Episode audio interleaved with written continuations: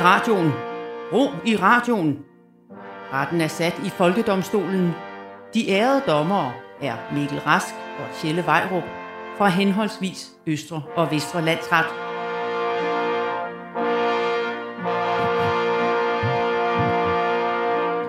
Ja, vær hilset, ærede lyttere, og vær hilset til min normale meddommer Mikkel Rask, der stadig holdes som gidsel i sit hjem af to 16 dage gamle terrorister. Altså, du mener hans nyfødte tvillinger? Ja, lige præcis dem. Han har dem stadig, trods timelange forhandlinger, så derfor har vi endnu en gang en afløser med i dag. Som vikardommer skal vi derfor byde velkommen til Daniel Buch. Velkommen til, Daniel. Tak. Det er ikke din... tak, fordi du klapper. Ja. Men tak, ja. Ja, der er ikke så meget publikum på. Det er der ikke. Daniel, du er komiker. Så underviser du i pædagogik på VIA. Er det det hedder? Ja, det er rigtigt. Via University College. Via University College. University and a college. Yes. All in one. Yes. Og så har du en kæreste, og du har et barn. Derudover så er du en hvid, heteroseksuel mand, hvilket gør dig perfekt til det her program, fordi vi skal jo dømme på vegne af alle befolkningsgrupper. Tak, Tjelle. Og det er helt rigtigt. Og jeg vil sige, at jeg føler virkelig med Mikkel. Jeg ved, at et barn, det kan være en stor mundfuld, så have to, det er fuld plade. Puha, ja. Men Daniel, føler du dig egentlig klædt på til at takle alle de store spørgsmål, som danskerne kan rende rundt med og dømme hårdt og kontant i sagerne, så vores lytter ikke selv skal bruge kræfter på det? Ja. Fedt. Jamen Daniel, så vil jeg gerne have, at du lige siger velkommen til Folkedomstolen. Velkommen til Folkedomstolen. Folkedomstolen præsenterer sag nummer 1. Det klarer du flot. Og Daniel, fordi du er vikar her på Folkedomstolen, og fordi jeg gerne vil udnytte min position til at lave mindst muligt, så får du lov til at servere den første sag for os, som vi skal tage op i dag. Tak. Jamen, vi optager jo i Aarhus, og i den her uge så starter Aarhus Festuge, som er et arrangement, der er fyldt med masse forskellige kulturer. Tilbud af alle mulige afskygning til borgerne her i Aarhus. Det er jo bare skønt at komme lidt ud igen, ikke? Ja, Tjelle, ved du, hvilke arrangementer, der faktisk også starter sideløbende med Aarhus Festuge? Bare her i Aarhus. Altså, jeg tænker, at Aarhus Festuge burde ligesom kunne dække det hele, eller hvad? Ja, men i samme uge som festugen, så er der både en DAD-koncert, Marselisborg-løbet, X-jagt, Gold Cup, aner ikke, hvad det er, noget med både. Så er der også Marselisborg cykelløbet og en koncert med Dieta. Alt sammen i samme uge som festugen. Og det er bare her i Aarhus, at du siger det? Jep. Det er alt for mange kulturarrangementer. Derfor vil jeg gerne stille mig som anklager i sagen Folket mod overflod af kulturarrangementer. Okay, det er nu Joy Mogensen skal høre med. Ja. Jamen, det vil jeg... Jamen, så vil jeg da give... Jeg ved ikke, hvordan man kan tale imod kulturarrangementer. Jeg forsvarer dem så. Ja, den første anklage, det er, alle kulturarrangementer er bare en undskyldning for prolledruk, altså, og de her irske telte og drømme om afterski uden ski. Og nu taler du om et meget specifikt irsk telt, fordi vi står jo og optager på Hovedbanegården i Aarhus, og lige nede for der på taxapladsen har man simpelthen indtaget taxapladsen til at sætte et irsk druktelt op. Ja. Og det vil jeg jo, det synes du åbenbart ikke er så fint. Jeg vil sige, det er jo det, der er den danske kultur. Altså, den danske kultur er ikke et eller andet abstrakt maleri eller en eller anden lerfigur. Dansk kultur, det er præcis det. Tag toget ind til en af de store byer, gå ud af stationen, ind i det første, bedste sted, hamre bajer, tilbage i toget, skride igen, ligesom vikingerne. Jamen, altså, det er jo det. Altså, jeg synes, det er lidt galt, men det er jo, at alkohol og kultur er jo en farlig blanding. Vi kender det fra alle fodboldfans. Får de noget at drikke, jamen, så bliver de forvandlet til hooligans. Altså prøv at tænke dig, hvor grimt et strikkearrangement ville kunne ende, hvis man efter 2 flaskers jerry, altså, ja. De sidder jo bogstaveligt talt med våben i hænderne. Jeg vil sige lige præcis strikkedamer, ikke? Dem er jeg ikke mere bange for, når de får noget ind under deres hjemmestrikkede vest. Altså, ja, det kan godt være, at så lige pludselig har de noget at stikke en med, men det stikker ikke lige så meget at blive dolket med en strikkenål, som at blive stukket med deres spydige kommentarer om ungdommen nu til dags, som de jo kommer med, når de er ædru. Så jeg vil sige, jeg føler ikke den store sådan, ændring i threat levels. Ja, men altså, jeg synes bare, at jeg synes, det er farligt med det her druk her, fordi den spreder sig jo også til de udøvende kunstnere. Altså, og kunst, hvor meget kunst er lige blevet bedre af, at man drikker. Forestil dig, at du er til folkemøde eksempelvis. Du er mødt op til en tale ved de radikale, og så under talen, så bliver der serveret en fadøl til vedkommende, der holder talen. Altså, så ved vi jo godt, hvor det ender hen. Ja, det ender med, at man hører en svag elektronisk lyd af noget, der kører forbi bag en, og så en hånd på numsen. Ja, men nu, du skal jo ikke sige, folkemøde er jo ikke kunst for helvede. Altså, kunst bliver bedre af, at kunstneren har drukket eller tager stoffer. Prøv at tænke på, hvor fucking kedelig Woodstock Festival havde været, hvis alle havde været seriøse og ædru og regnearksagtige. Og prøv at tænke, hvis det havde været G4S, der stod for sikkerheden i stedet for Hells Angels. Og kæft, det havde været kedeligt, mand. Ja, jeg vil sige, jeg har endnu en, som anklager, så har jeg endnu en anklage her. Og det vil jeg sige, der er alt for mange nichekulturarrangementer. Altså alle de her små nichekulturer, de har fået deres eget arrangement nu. Ja. Altså kom til lerfanisering i det her gamle nedlagte slagteri, hvor jeg fortolker min tid i Ghana igennem ler. Nej, jeg ved dig. Men så lærer man endelig noget. Jeg synes, der er brug for nichekultur. Ellers så vil al kultur jo bare være Rasmus Sebak, når det er musik, og Paul Paver, når det er kunst. Altså behøver alt virkelig at være så en til en i dit eget liv, før du kan nyde det. Jeg kan ikke se, hvad der er galt med Paul Paver og Rasmus Sebak her. Altså, jeg synes, det er som om, at det er indpakningen, der egentlig er det vigtigste her. Ja. For de her kulturarrangementer her. Hvad blev der serveret? Hvor råt var rummet? Man kan ikke bedømme kulturen i sig selv, når det er omgivelser, der bliver brugt flest kræfter på. Altså, vi kender godt det der med, at man har været på ferie i Tyrkiet og drukket en Effes og tænkt, det er den bedste øl nogensinde. Mm-hmm. Så kommer man hjem til triste Danmark, uden sol og uden strand. Altså, så er det jo forvandlet sig til tisgult dansk vand. Jamen, det er da fordi, du skal ikke fjerne alle de her indpakninger. Du skal ikke fjerne alle de her udenomsindtryk. Altså, vidste du, at lugtesansen er essentiel for, at vi har en smagssans? Vidste du, jamen, vores smagsløg er kun i stand til at opfatte de 5 grundsmage. Du ved, det er surt, sødt, salt, bittert og umami. Det er de 5 grundsmage, ikke? Men vi kan ikke smage nuancerne. Så vi kan ikke, det er kun på grund af lugtesansen, at vi faktisk kan smage de forskellige nuancer af alt muligt, der ligesom er. Du kan ikke smage korianderen, for eksempel, ikke? Altså, du kan smage dens grundsmage, ikke? Så det vil sige, at hvis du fjerner alt indpakningen, så det er ligesom med kunst, så kan du ikke forstå det ordentligt. Tag et abstrakt maleri, sådan et rigtig sådan, sådan et rigtig abstrakt maleri, placer det i en børnehave. Der er ikke nogen, der vil lægge mærke til det. Alle vil bare være ligesom sådan, det er jo bare en klat maleri, ikke? Mm. Sæt en klassisk pianist på gaden. Ingen kalder det kunst. Det er først, når man ser pianisten i sådan en stor, opblæst teatersal med guldstole og røde tæpper, og det er jo altid sådan, vi altid har gjort det. Vi har altid været dybt afhængige af indpakningen for at kunne forstå og værdsætte kunst, ikke? Ja.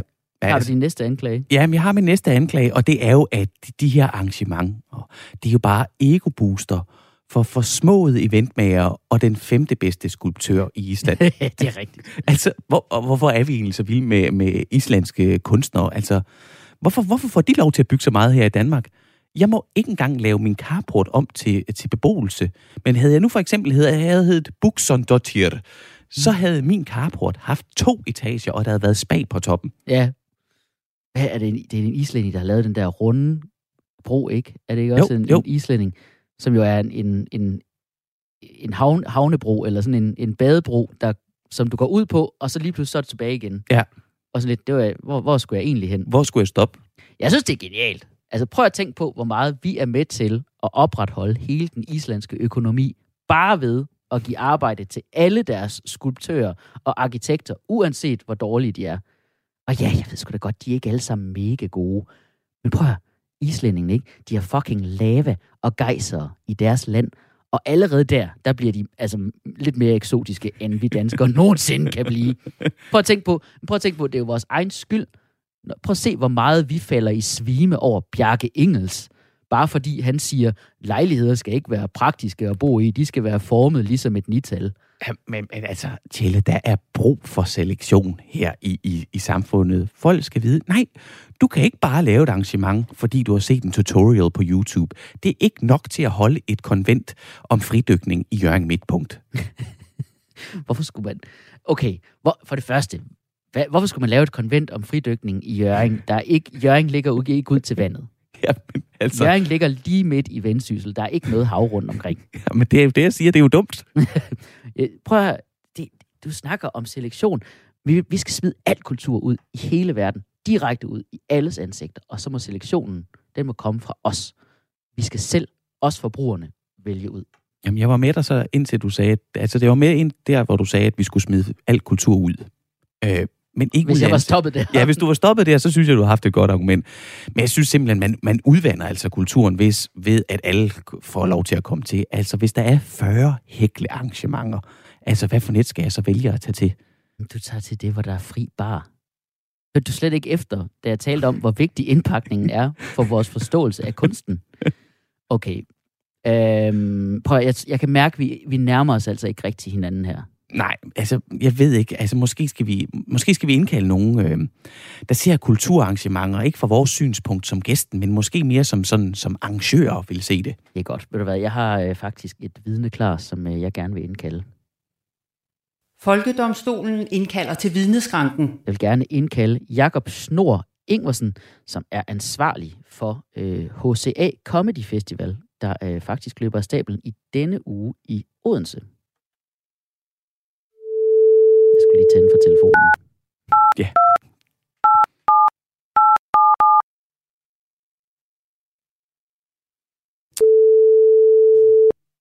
Det er altid spændende, om de tager den. Jamen, det kan det godt være, ja. Der er suspens på nu.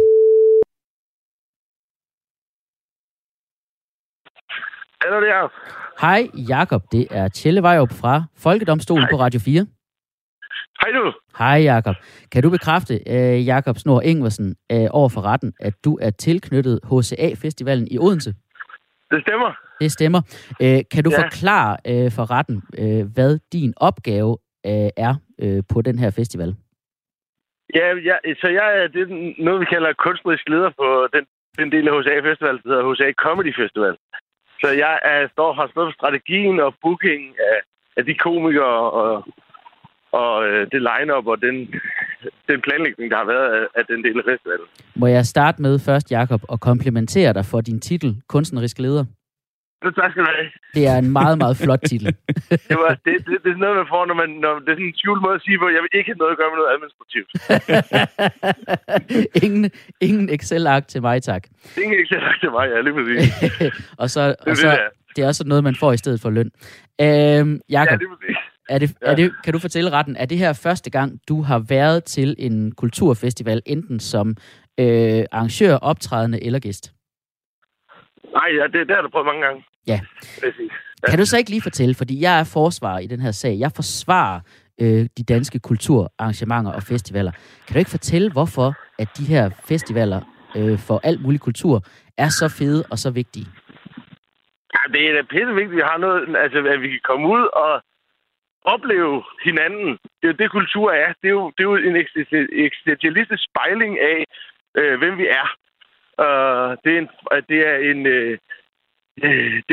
er vigtigt, at samfundet har sådan en platform, hvor vi kan italesætte det, vi oplever, og, både som individer, men også som fællesskab. Mm. Ja. Ja. Så det er simpelthen også, det er både vigtigt for folket, men det er også vigtigt for de optrædende og kunstnerne. Ja, det er både og. Ja, det vil jeg sige. Ja. Ved du hvad? Jeg synes faktisk, du har kommet med nogle rigtig gode pointer, så forsvaret har ikke flere spørgsmål. Så vil anklager Daniel Buch gerne krydsforhøre vidnet. Og Jakob, jeg har fremlagt nogle beviser for, at servicen kan være af svingende kvalitet. Hvordan oplever du for eksempelvis toiletforholdene på sådan nogle kulturarrangementer her? De kan godt være lort. Det er godt nok. Fordi altså, man har jo typisk de her sådan nogle meget intimistiske, kryptiske toiletter, der bliver kørt ud på trailer, og som man så skal op i. Men altså, det er jo en det er jo en del af charmen. Altså, det er jo en ulækker charme, vil jeg sige. Det er jo lidt ligesom at have sådan en bad boy-kæreste, der har en virkelig grim side, ikke? Altså, det kan være ret spændende, men det kan også være ret ulækkert på et lidt tidspunkt, ikke? Ja. Men det er sådan noget, man... Som jeg oplever, så er det sådan noget, man tager med, hvis man jo altså kommer på andre kulturarrangementer end det Kongelige Teater og sådan noget. Der er toiletforholdene jo meget fine. Ja, jeg tænker også, hvordan er som kunstner og arrangør, så forestiller jeg mig også, at man også har overnatning med i sådan en løsning der. Hvordan er hotelforholdene? Ja, altså, nu er jeg jo meget tæt på ikke at gøre en særlig god reklame på Cabin, fordi det er det, hvor vi er logeret ind i under den her festival her. Jamen altså, det er jo også lidt efter, hvad budgettet byder nogle gange, ikke? Vi bor i noget, der svarer til sådan lidt en... jeg kan kun tælle på mit eget tilfælde lige nu, ikke? Altså, vi bor lidt i sådan noget, der svarer til sådan en... Lidt sådan en rumkapsel, hvor der sover 4 mennesker, og der er et toilet i midten. Ja. Der har man så placeret det der. Og om 100 år bliver I gravet op, og så kan man se, hvordan man levede. Ja, hvordan var det kulturen dengang? Ja, ja, men jeg siger tak. Jeg har ikke flere spørgsmål til vidnet. Forsvaret har heller ikke flere spørgsmål. Tusind tak, fordi du vil være med, Jakob Snor Ingwersen, som er kunstnerisk leder på HCA Comedy Festival, der løber af stabel den her uge i Odense. Tak, fordi du vil være med. Det var fornøjelse. Okay. Men prøv, okay, Daniel, det lyder ikke pisse fedt. Men jeg hæfter mig bare ved, hvor vigtige de her arrangementer er for kunstnerne. Og så kan det så godt være, at det måske ikke altid er sådan mega relevant for tilskuerne. Ja, er klart. Måske skal vi prøve et kompromis her, så hvor man skærer ned på de aller værste ting. Okay, så beholder det gode væk med det dårlige. Ja, det synes jeg. Okay, fint nok. 10 kendes for ret. Kulturarrangementer består, men der sættes en makskvote på mængden af coverbands på festivaler og islandske kunstnere. Jeg ved ikke, hvad det kommer til at gøre for vores transatlantiske samarbejde, men nu må vi se. Det bliver spændende. Folkedomstolen præsenterer sag nummer 2. Ja, du lytter til Folkedomstolen på Radio 4, hvor jeg, Jelle Vejrup, og min vikardommer i dag, Daniel Buch, dømmer i små og store sager. Og det gik jo så godt før, lige før, Daniel, så du får lov til at præsentere en sag mere. Ja, jamen tak for det. Og det skal handle lidt om offentlig transport. Den offentlige transport er jo på vej mod normalen. Kravet om mundbind er forsvundet, og man skal ikke være særlig klog for at regne ud, at krav om pladsbillet i DSB også snart ophører. Folket vil igen begynde at bruge den offentlige transport mere flittigt. Yes, det er perfekt. Så kan vi spare på CO2 og alt muligt andet. Ja, men Tjelle, ved du egentlig, hvordan man sparer endnu mere CO2? Ved at gøre al offentlig transport elektronisk? Nej, ved at afskaffe det hele. All together. Altså afskaffe al offentlig transport? Jamen, altså, det er jo ikke, fordi man ikke må transportere sig længere, men så skal man bare gøre det ved at gå og cykle hen til sin destination. Okay, så du er imod offentlig transport. Det, jeg tror, jeg forsvarer den så. Præcis. Jeg vil gerne have sagen Folket mod offentlig transport. Take it away, you son of a bitch. Den første anklage, det er, problemet med offentlig transport er, at man har altså ikke noget privatliv. Man er tvunget til at overhøre veninder snak om strikkeopskrifter, mens et hold efterskoleelever har en eller anden konkurrence med, hvis højtaler, der spiller højst. Ja, og det er jo... altså, mit forsvar er, at det, du præsenterer, der er jo bare den evige debat om, hvorvidt der må overhovedet være larm i byerne eller vej. Og vi ender bare altid med den samme konklusion, som i øvrigt også er den, jeg synes gælder her. Hvis du vil have fred, så flyt på landet eller køb plads i stillezonen. Ja, jamen det er også fint, men jeg vil sige, altså det her med, man ved jo heller aldrig, hvem man kommer til at sidde ved siden af i bussen. Man kan komme ind i sådan en lidt overfyldt bus, og så skal man til at tage stilling til, hvem af de her fremmede mennesker, man skal sidde ved siden af i 3 timer. Så går man ned igennem bussen sådan, ikke lige dig, heller ikke lige dig. Og så ender man bagerst nede i bussen. Og så må man bare indrømme for sig selv, at udvalget på de bagerste hylder, det blev ikke bedre. Og så er man fanget, hvor du kan ikke vende om og komme tilbage til første række og være sådan, nej, du var ikke så klam alligevel, så kører vi. Det må man ikke. Nå, nej tak. Så var det bedre hernede. Ja, det okay. Kan man ikke. Men hvis busser bliver nedlagt, så er det jo slut med at møde nye mennesker, altså nærmest all together. Altså, det er det, jeg hører dig sige. Og det ved du jo godt. Jeg ved godt, at du helst vil slippe for at møde nye mennesker, fordi hvorfor skulle du ellers købe hus i Tranbjerg, som jeg ved, du lige har gjort? Hvis ikke det var fordi, at du vil så langt væk fra civilisationen som overhovedet muligt. Men vi er faktisk stadig nogen, der nyder menneskelig interaktion og nye venskaber, Daniel. Ja, men altså, jeg synes jo, og det skal der også selvfølgelig også være plads til, men jeg synes også bare, at der er for meget usikkerhed forbundet med det her, som du også kan høre. Ja. Altså, toilettet er for usikkert. Særligt i tog, der låser man seriøst ved at trykke på en knap. Jeg har seriøst haft en onkel, som er gået ud på toilettet, hvor der så er strømafbrud på toget, hvilket gør, at den her elektroniske dør, den går op, så han kommer til skue for børnehaver og andre passagerer på toget. Mens han sidder og er til pressemøde, så at sige. Okay. Der har jeg jo altid levet efter devisen om, at hvis døren ikke virker, så får de andre gæster en oplevelse. Det er da også derfor, den åbner og lukker så langsomt. Det er jo det, de gør, de der toiletdøre i togen, ikke? Ja. De åbner og lukker ekstremt langsomt. Jamen, jeg tror, det er fordi, så får man ligesom spændingen, det der, man kan nærmest høre, altså sprak Zarathustra, det der stykke klassisk musik fra Rumrejsen 2001, ikke? Det der, bumme, lumme, sidder han der, ikke? Jeg synes, det giver maksimal storladen effekt. Ja, det ved jeg bare ikke, om det, man har brug for på det her. Altså, storladen effekt. Jeg synes også, det er skidt. Både i busser og i tog, så kan man altså opleve, at sæderne vender ind mod hinanden. Så man er altså nogle gange tvunget til at have øjenkontakt. Altså, man sidder over for hinanden. Man sidder over for hinanden og har øjenkontakt med nogen i potentielt 4 timer.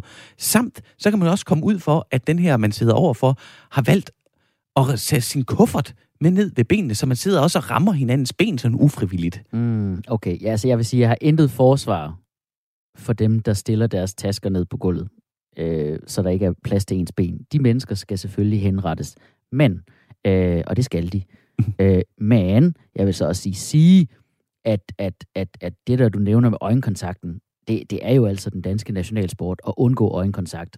Så hvis ikke du kan det, så er du måske bare ikke en ægte dansker, Daniel. Nej, men det kan være, jeg skal træne det her. Jeg synes også, en anden anklage, jeg har, det er, at offentlig transport, det virker ikke. Det går ikke til tiden, og hov, du har taget mit sæde, og du kan da sagtens køre med her i toget. Jeg skal godt nok stå op hele vejen. Altså, kom nu, det virker ikke. Okay, men altså, der er bare alt for mange problemer hos danskerne med blodcirkulationen, ikke?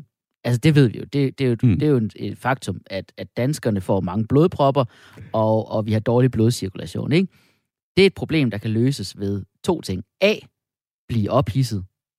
Det bliver man over forsinkelser. Så bliver man vred. Det får gang i blodcirkulationen. Det er rigtig sundt. Og B. Ved at stå op i stedet for at sidde ned. Det er de 2 primære... løsningsforslag på dårlig blodcirkulation, vi får nævnt her. Jeg kan godt lide, at du siger stress som en positiv ting i den her sammenhæng. Det er det. Det er også derfor, man vinterbader. For at få stress på starten af dagen. Ja, okay. Jeg synes simpelthen ikke, at det virker, fordi at på længere ture, så bliver man simpelthen tvunget til at faste igen op til 4 timer. Hvor er salgsvognen? Så smager der en madpakke. Man kan godt høre på dig, at der er frokostordning i din datters børnehave, når det er det her, der slår dig ud. Ja, jeg synes også bare, at det virker ikke. Altså, det der samtaleanlæg, de har jo manglende mikrofonteknik. Det altså her. Hvem?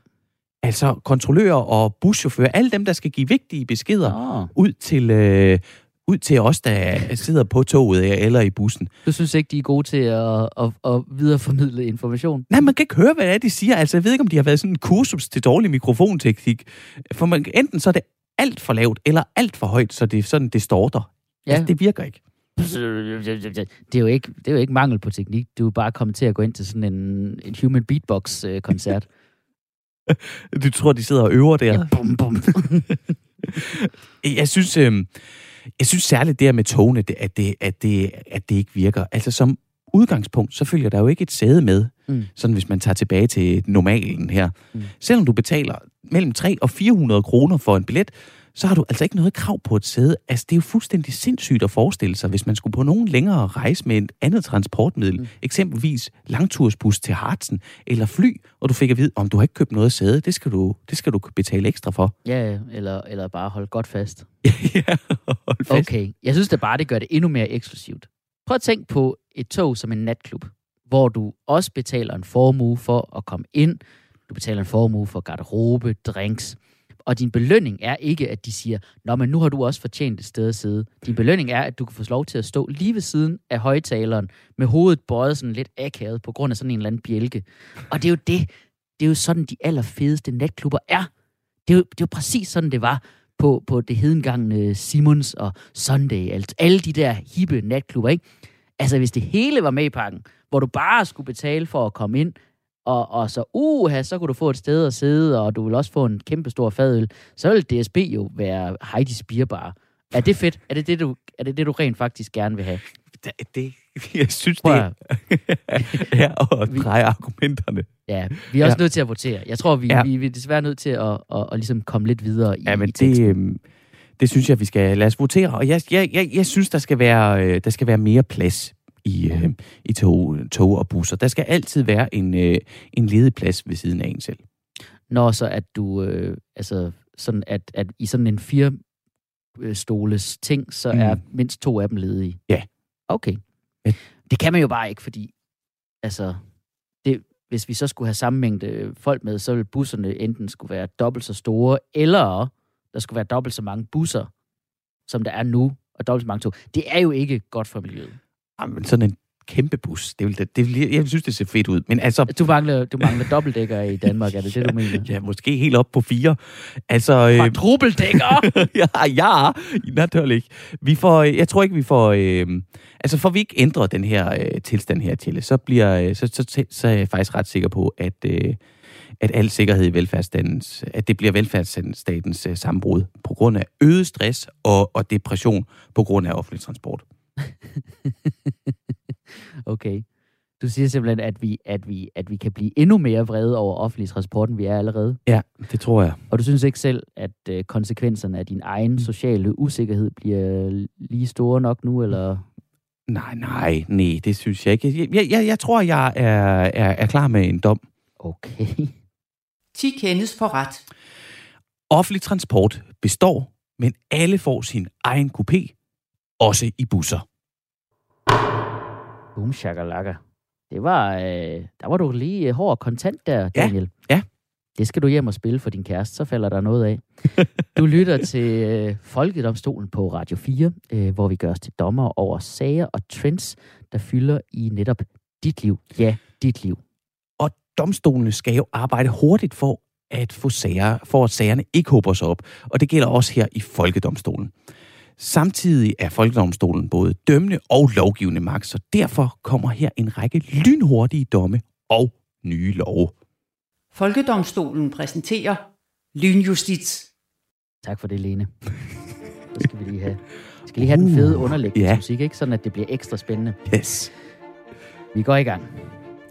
DR.dk, som aldrig løber tør for relevant stof, skriver i denne uge en artikel om et nuttet pygmæpindsvin, der har kæmpestor succes på Instagram.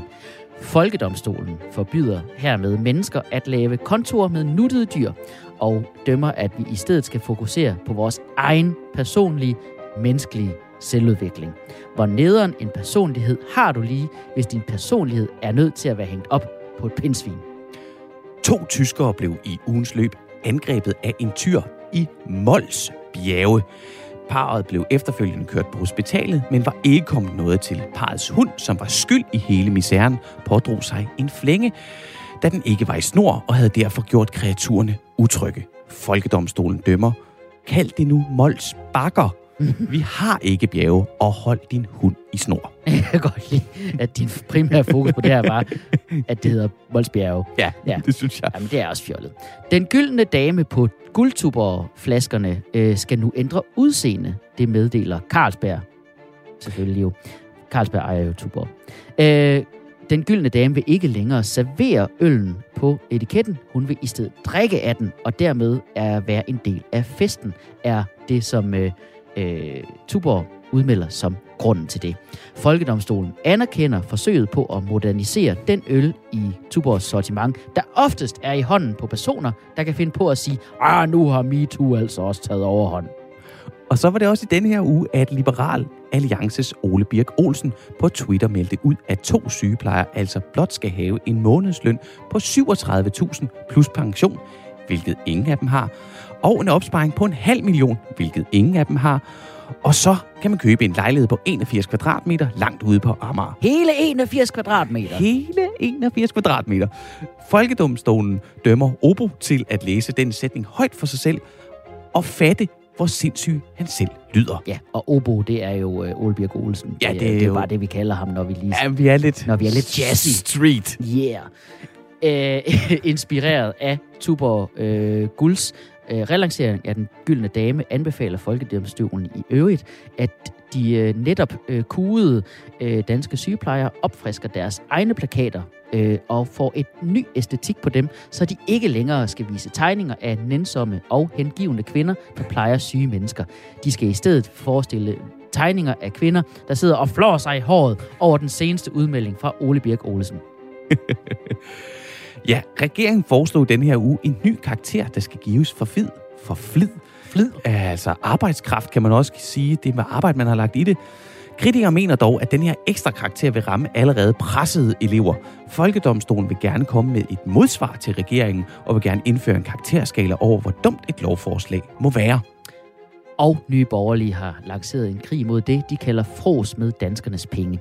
Folkedomstolen støtter op om dette, så længe alle pengene i stedet går til Lars Boje Mathisens rockcoverband. Han elsker bøf. Vi nærmer os endnu en udgivelse i Marvels filmunivers, Shang-Chi. Filmen spiller sig ind i kanonen allerede bestående af 24 film, som alle sammen er forbundet. Folkedomstolen dømmer. Marvel bør slappe lidt af med filmudgivelser allerede nu, for i Hobbit-trilogien til at virke som en kortfilm. Og så var det her ugen, hvor Socialdemokraterne både holdt en konference, hvor de krævede, at danskerne skal arbejde mere, og samtidig valgte at gribe ind i sygeplejernes strejke. Folkedomstolen dømmer Socialdemokraterne til at frasige sig deres røde partifarve og ændre slagsangen til, når jeg ser en sort pisk smælde. Et tip fra en borger førte til 35 fartbøder. En borger i Hadsund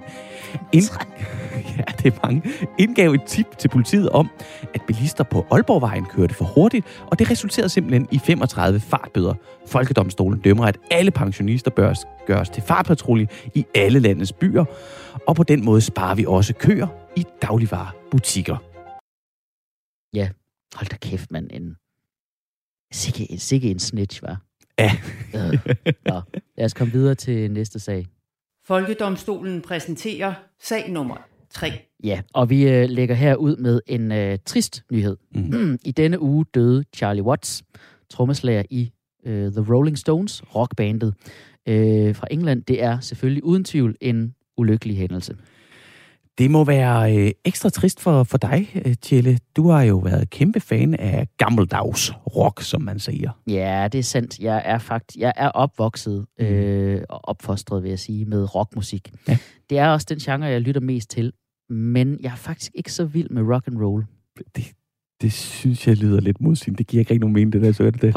Prøv. Jeg kan godt lide rock. Jeg kan godt lide rockmusik. Ja. Altså, eller meget af rockmusik kan jeg godt lide. Jeg synes bare, at hele den her sådan stemning omkring rock and roll, og det der med, at det er en livsstil, altså en rock and roll livsstil, det synes jeg er noget fis. Jeg synes, det er noget fjollet. Ikke? Så jeg vil altså gerne stille mig som anklager i sagen, folket mod rock and roll. Jamen altså, jeg er jo selv mega rock and roll her i mine selebukser, så jeg vil hellere end gerne forsvare det. Du ved, hvordan jeg bare sådan super meget øl, fisse og hornmusik, ikke til? Præcis, med dit hus i Tranbjerg. Yeah. Jeg kan godt lide at stå her i radioen og fortælle alle, hvor du bor henne. Ja. Okay, min første anklage er, jeg elsker rock, men det passer ikke, at det er den bedste musikgenre. Det er lidt trættende, det der med, at man ikke kan få lov til at nyde en god omgang Jimi Hendrix med Voodoo Child, uden at der altid er nogen, der lige skal komme hen og føre det over i en eller anden rant om, at rock, det er jo den eneste rigtige musikstil, og alt pop er lort, hvis man altså er sej nok. Fri mig for at blive sat i bås med de mennesker. Men Jelle, det er jo passionerede mennesker, der faktisk dyrker en sund interesse.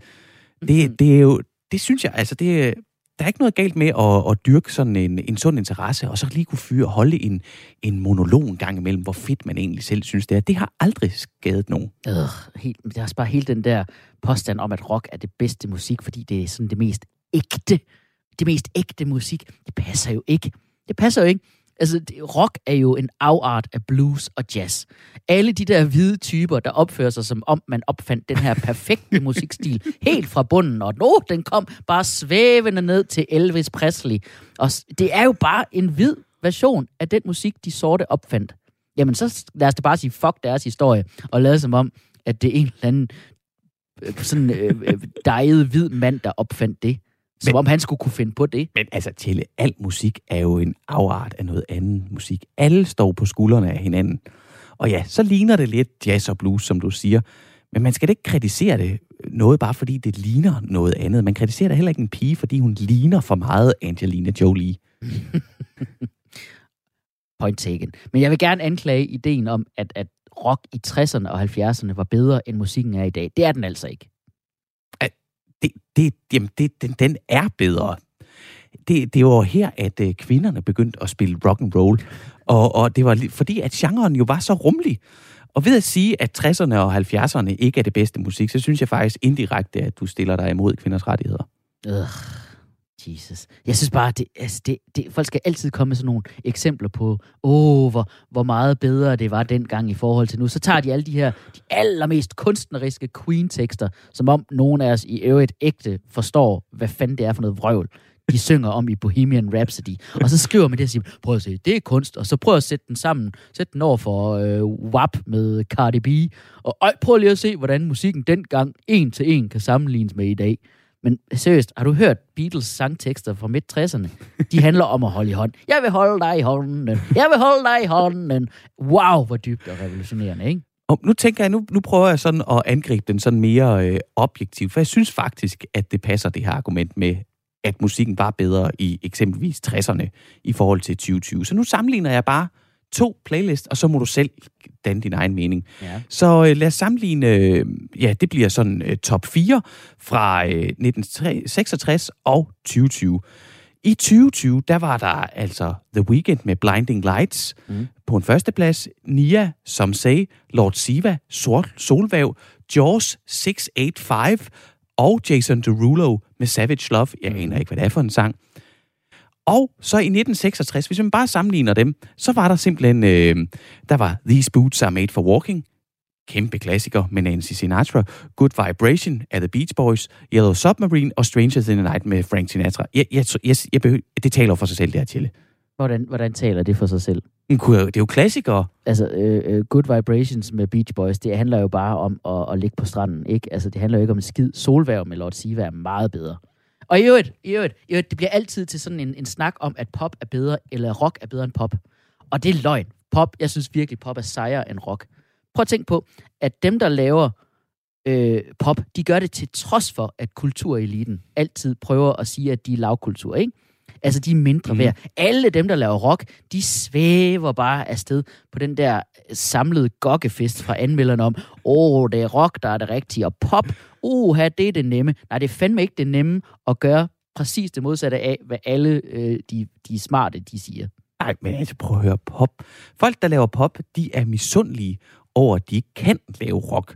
Og de vil derfor, de er bare misundelige over, at de ikke bliver inviteret til den her gokkefest her, du snakker om. Ja. Okay, jeg vil gerne lige snakke om, hvor pissefarligt rock er.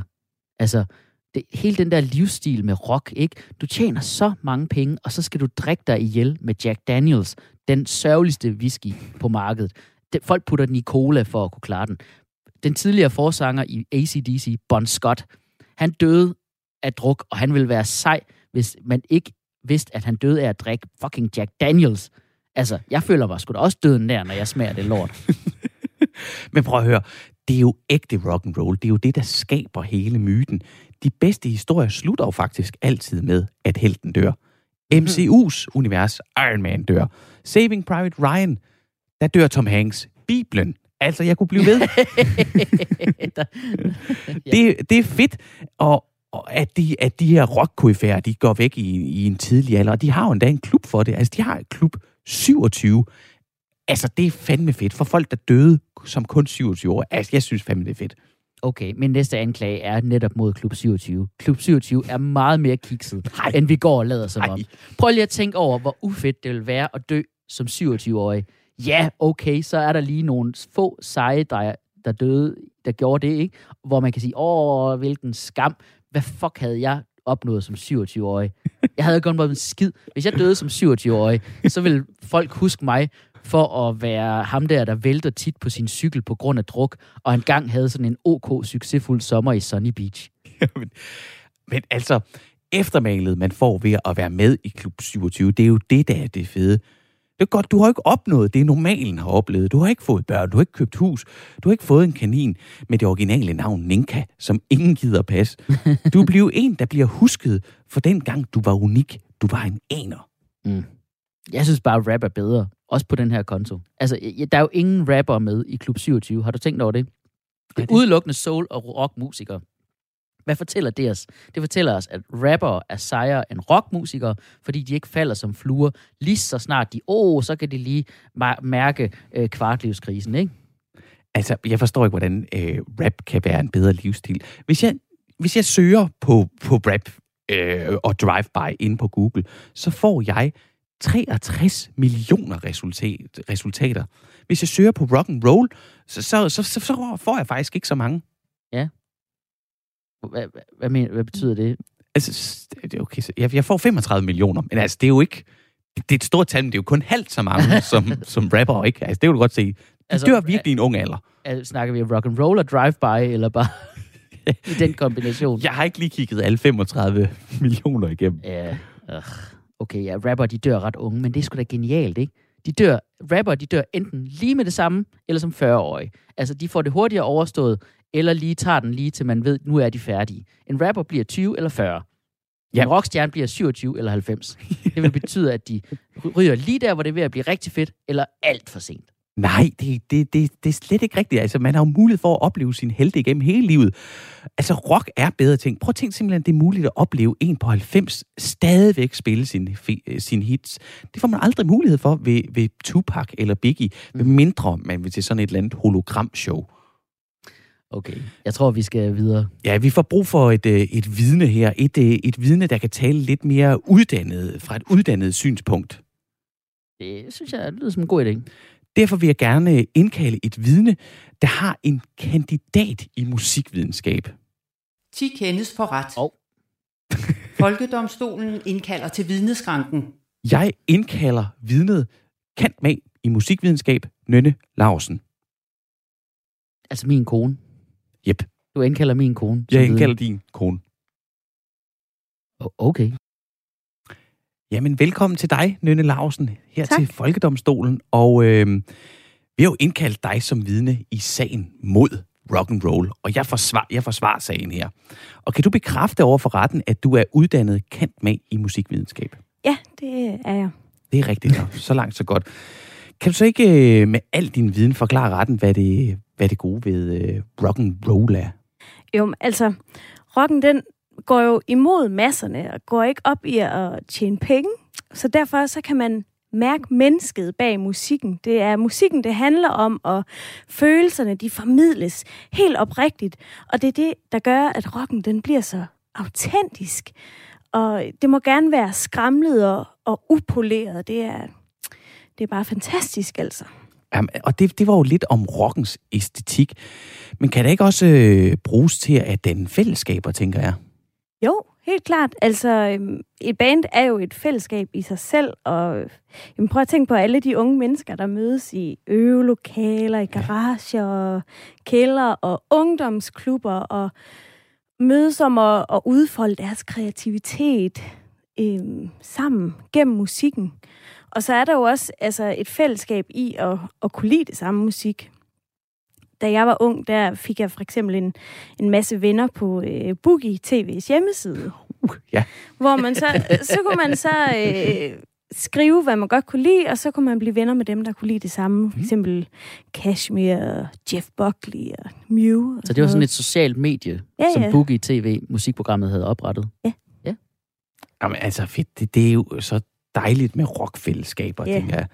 Jeg vil sige, at forsvaret har ikke flere spørgsmål til vidnet. Nå, jamen, så vil anklageren da gerne krydsforhøre sin egen hustru. Nynne Larsen, velkommen til. Jeg er anklager her i sagen. Du taler om den her rock-æstetik, og du har jo studeret musikvidenskab. Er det ikke sandt, at man på musikvidenskab lærer om at den her rock-æstetik går ud på lidt at dele det op i rock mod pop, autentisk mod uautentisk, sådan god musik mod dårlig musik. Er det ikke korrekt? Lidt firkantet, men jo. Jamen, det lyder nemlig ret sort-hvidt, ikke?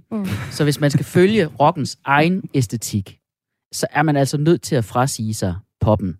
Er det korrekt? Vil du så bekende dig selv som en rock-elsker? Ja.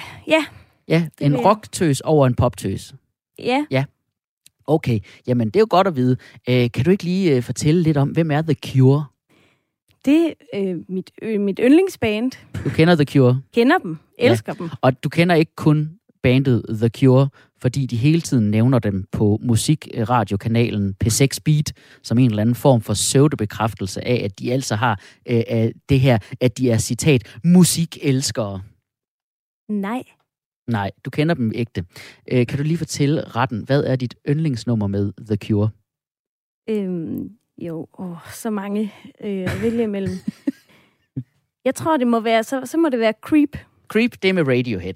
Nu, prøv at høre, du er jo altså sådan en fuldstændigt autentisk rocktøs. Så jeg vil gerne vende tilbage til det der sociale medie, Boogie, musikprogrammet oprettet, hvor man kunne tale med alle de andre, der bare elsker rock, ligesom du gjorde. Elsker Jeff Buckley. Ikke? Ja. Kan du lige fortælle retten, og der vil jeg gerne minde vidnet om, at du er under ed. Kendte du Jeff Buckley, før du kom på det her sociale medie? Nej, det gjorde jeg ikke. Ja. Det gjorde du ikke, nej. Kan du fortælle retten, hvordan du så kom i gang med at lytte til Jeff Buckley? Altså jeg sådan downloadede et nummer på Kazar, og så købte jeg nok pladen derefter. Okay. Og det gjorde du, er det korrekt, at det gjorde du, fordi at du kunne se, at hvis man skulle være en rigtig rock-elsker, så var det det, man skulle høre? Ja. Ja, og kunne du så lide Jeff Buckley? Nej. Det kunne jeg ikke. Nej. Ikke lige i starten i hvert fald, nej.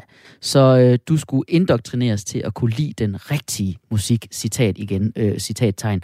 Men hvad er det, du altid sætter på Sonos-anlægget derhjemme? Spice Girls. Vi siger tak til vidnet. Tak fordi du ville være med i dag. Tak, skat. Det var så lidt skat. Vi ses senere. Ja. Laver du aftensmad, eller? Nej. Nej, det bliver ikke en rar tur hjemme i bilen, det der. Tak til vidnet. Jamen, Jelle, jeg tænker, vi skal votere lidt nu her, så. Ja. Og det føles ikke som en sejr, det her, kan jeg lige så godt sige med det samme. Nej, du har tabt og vundet noget her. Men jeg tænker, altså, vil du virkelig forbyde rock? Ja. Okay. Stadig. Tænk på, hvordan vores fædre vil tage det hele, deres identitet, der ryger der, så. Nå ja. Okay, jeg vil også godt tage lidt hensyn til dem, den generation, ikke? De bliver jo prøv at tænke på, hvor triste vores fædre, de bliver hver gang, de mister nogle af deres helte. Fordi det er bare, det er så uforståeligt, at en 90-årig narkoman faktisk lige mister livet, ikke? Hvor ond er verden lige? Okay, men Jelle, har du en dom? Det har jeg, ja. 10 kendes for ret. Af hensyn til vores fædre får rock lov til at bestå, og så tager vi sagen op igen om 30-40 år. Det er jo øvrigt også der, hvor vi tager appelsagen for Dansk Folkeparti. Vi skal tage den sidste sag her. Folkedomstolen præsenterer sag nummer 4. Og Daniel, du har jo en kandidatgrad i pædagogik, Er det ikke sandt? Jo, tak. Ja, jo, det er rigtigt. Ja, det er jo ikke en kompliment. Nå. Men det gør der faktisk til den højst uddannede dommer, vi nogensinde har haft. Og det er faktisk... Det er lidt stramt i det her program, hvor uvidenhed lidt er en dyd, vil jeg sige. Okay, så jeg vil helst ikke vide noget om de ting, I snakker om. Nej. Og det er også derfor, jeg var så rasende, da jeg så, at der var kommet en ny stor analyse fra SMV. Jeg ved ikke, om du kender SMV. Nej. Det er interesseorganisationen for små og mellemstore virksomheder, og de har lavet en analyse af, hvilke kommuner, der er bedst at drive erhverv i. Okay, det lyder da meget smart, ligesom at have et redskab for erhvervsdrivende. Ja, indholdet af analysen er ikke så vigtigt, som det faktum, at jeg er ved at være fucking træt af landsdækkende undersøgelser og analyser og spørgeskema. Jeg vil forbyde dem. Så det vil jeg gerne anklage. Folket mod målinger og analyser. Okay, jamen, ja. Det vil jeg gerne forsvare så. Jamen det kan du da bare prøve på. Min første anklage er, de er ikke ægte videnskab. Altså, det er altid bare sådan ren og skær. Det er altid med sådan en eller anden bagtanke, ikke? Det er aldrig altså, du får aldrig lavet sådan en analyse af ren og skær nysgerrighed. Sådan noget, gad vide, hvad der sker, hvis vi lige undersøger det her. Det kan ende med hvad som helst. Sådan er det aldrig. Det er altid med en eller anden forudindtaget holdning, der bare skal bekræftes. Og så går de ud og laver en analyse, som er ligesom designet til at bekræfte det her. Det er altid den der liberale tænketank Cepos, der ved et kæmpe tilfælde laver en analyse, der viste, sørme om ikke løsningen på klimakrisen er, at alle bare skal arbejde 200 timer om ugen og kun drikke champagne og gå i performance pants. Ja, man bliver jo nødt til at have et eller andet formål. Altså, man bliver nødt til at vide, hvad man kigger efter. Man kan ikke bare gå ud og kigge og så finde på noget, altså. Mm. Altså, man bliver nødt til at have et formål at finde ud af, hvad man kigger efter. Og så forstår jeg egentlig ikke, hvad der er galt med performance pants og champagne. Det er aldrig sket nogen. Nej, de er meget praktiske. Men prøv at høre, der er bare altid en dagsorden. Det er det, jeg gerne vil angribe. Der er altid en dagsorden bag de her analyser, ikke? Ja. SMV, de har jo tænkt sig at bruge den her analyse til at lægge pres på alle de desperate lokalpolitikere forud for kommunalvalget, som jo er her til november. Det svarer, altså, det er jo den eneste grund til, at de har lavet den. Det er jo for at kunne, som en eller anden form for pressionsteknik, ikke? Det svarer jo til, at der kommer en eller anden måling, der sørme viser, at danskere elsker bacon, og den er sjovt nok lige sponsoreret af Tulip. Den måling gad jeg godt blive lavet. Men jeg tænker, er SMV ikke bare folkets storebror, der kan sige alt det, vi ikke selv kan? Altså, vi vil have et bedre fortov, ellers får I en olfert i form af en dårlig måling. Jeg synes bare, de er ubrugelige, de her test. Ideen var jo, at man skulle kunne bruge dem til at forbedre samfundet, fordi man kunne bevise, at det her er, hvad verden har brug for. Men alle læser dem jo alligevel kun, som man har lyst til i forhold til sin egen dagsorden, ikke? Altså, det er altid sådan noget med, at politikerne siger, kun 10% er ulykkelige, i forhold til, at de andre siger, what? Hele 10% er ulykkelige. Altså, det er jo hver 10. Altså, det er jo, man læser det bare præcis, som man har brug for. Men det er jo forudsætningen for alt, hvad man laver. Det er jo altid muligt at tolke på den. Altså, Biden mener også, at han er lykkes med krigen i Afghanistan, og så vil der måske være nogen, der synes, at det er en knap så godt. Mm. Ja, okay, men jeg synes bare, det er et unødvendigt pres med alle de tests. Altså, hele vores liv igennem bliver vi analyseret i hoved og røv, samtidig med, at vi får at vide af eksperter, at vi bliver stresset af hele tiden og skulle til eksamen. Det giver da ingen mening. Nej. Det vil jeg også gerne forklare. Altså, prøver er gode, så ved man ligesom, hvor sit niveau er. 0,2 i matematik, dansk og samfundsfag, og så skal jeg måske satse på idræt, og så kan det være, at jeg ender i en eller anden topposition i Liberal Alliance. Hvem ved jeg? Jeg synes også bare, prøv at selv småbørn, det er min sidste anklage, selv småbørn bliver målt op igennem hele livet. Det er jo sindssygt. Sprogscreeninger, fysisk, jeg klarede ikke min særlig godt. Sprogscreeninger, fysiske test, læger, der putter dem på en eller anden graf for at vise, hvor høje de er, hvor for tykke, for tynde de er i forhold til den her median, der skulle være det, vi stræber efter. Altså, skal bare være lige præcis bla. Jelle, det er jo bare af omsorg. Tænk sig, hvis man fik et barn, som stak ud over medianen. Hvordan skulle man så forholde sig til det? Er du klar over, hvor svært det er at rumme forskellighed? Og anerkender vi, at vi ikke er ens? Det er en kæmpe byrde for samfundet. Mm. Lad os fortælle. Synes du virkelig ikke, at vi har for mange analyser og målinger? Altså, jeg har faktisk ikke empiri nok til at understøtte, om vi har for mange analyser til det. Så det ved jeg ikke rigtigt, om det virker eller ej. Fuck, det er en god pointe. 10 kendes for ret. På grund af fremlagte data og beviser må Folkedomstolen erkende, at det ikke er muligt at nå frem til en endelig dom, før en nedsat komité har lavet en landsdækkende analyse af, hvorvidt analyser giver mening. Nå, vi kom i mål, Daniel. Yes! Det var alt for denne gang af Folkedomstolen. Husk, du kan høre os som podcast på Radio 4-appen, Apple Podcast, Spotify eller Podimo. Vi er tilbage med et nyt afsnit hver fredag kl. 13.00 som podcast, og i radioen hver søndag kl. 20.05. Retten er hævet.